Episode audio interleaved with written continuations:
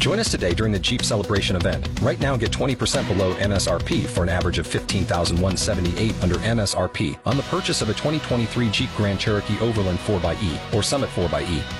Not compatible with lease offers or with any other consumer incentive offers. 15,178 average based on 20% below average MSRP from all 2023 Grand Cherokee Overland 4xE and Summit 4xE models in dealer stock. Residency restrictions apply. Take retail delivery from dealer stock by 4-1. Jeep is a registered trademark.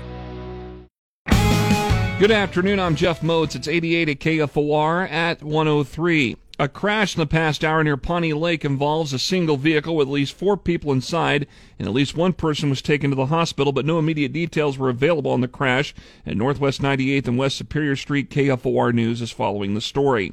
Lincoln Police Wednesday arrest a missing inmate from the Community Correction Center in Omaha.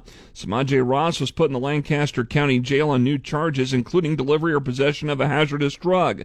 According to the Nebraska Department of Corrections, Ross had walked out of the Omaha facility June 20. 27th, activated alarm at a fire exit. He then removed his electronic monitoring device he was wearing. New evidence in the murder of four people in the small town of Laurel, Nebraska from August 4th. WOWT in Omaha has court documents showing investigators found a backpack in the burning house where 53-year-old Michele Ebeling was found shot twice. In that backpack were credit card receipts with the name of the suspect, 42 year old Jason Jones, on them. One purchase was for $30 in gas, the other for a six gallon gas can.